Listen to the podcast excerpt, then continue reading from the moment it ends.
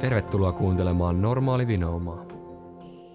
Terve kaikki ja tervetuloa kuuntelemaan tämän viikon blogia. Eiköhän mennä sen pitemmittä puheitta itse asiaan. Tuntematon maailma. Saapuessani luentosaliin näen hälisevän ihmisjoukon. Katseeni aaltoilee ihmismeressä, etsiessäni tuttujen naamojen joukosta niitä kaikista tutuimpia. Paljon hymyileviä kasvoja, iloista rupattelua ja naurua. Lopulta löytyy kaverit, joiden viereen haluan hakeutua. Loikin portaat ylös ja tervehdin matkalla tuttuja. Näinhän se menee. Sama tilanne, samat opettajat, samat seinät, samat hajut, samat värit, mutta eri maailma. Jos näkisimme maailman toisen ihmisen kokemuskentästä käsin, en usko, että tunnistaisimme sitä samaksi maailmaksi. Ääritapauksissa se on helppo ymmärtää.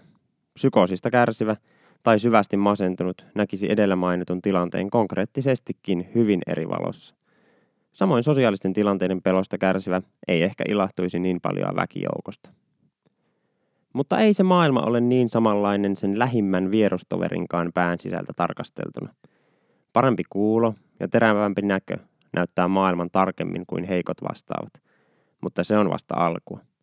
Motivaatio, tavoitteet, kiinnostuksen kohteet, muistot, erityisosaaminen, huomion ohjautuminen, tunteet ja arvot. Listaa voisi jatkaa pitkään.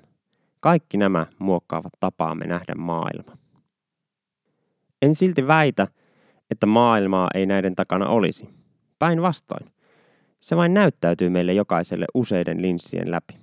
Mitä useampi erilainen linssi sen edessä on verrattuna vierustoveriin, sitä erilaisempi on tapamme nähdä maailma. Ehkä lähimmät ystävämme pääsevät itseämme lähimmäksi tavassa nähdä tämä todellisuus. Ehkä heidän linssissä ovat lähinnä meidän linssejämme, ja ehkä juuri siksi he ovat ystäviämme.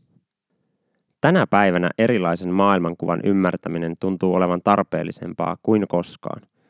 Polarisoituminen ottaa voimakkaasti tilaa.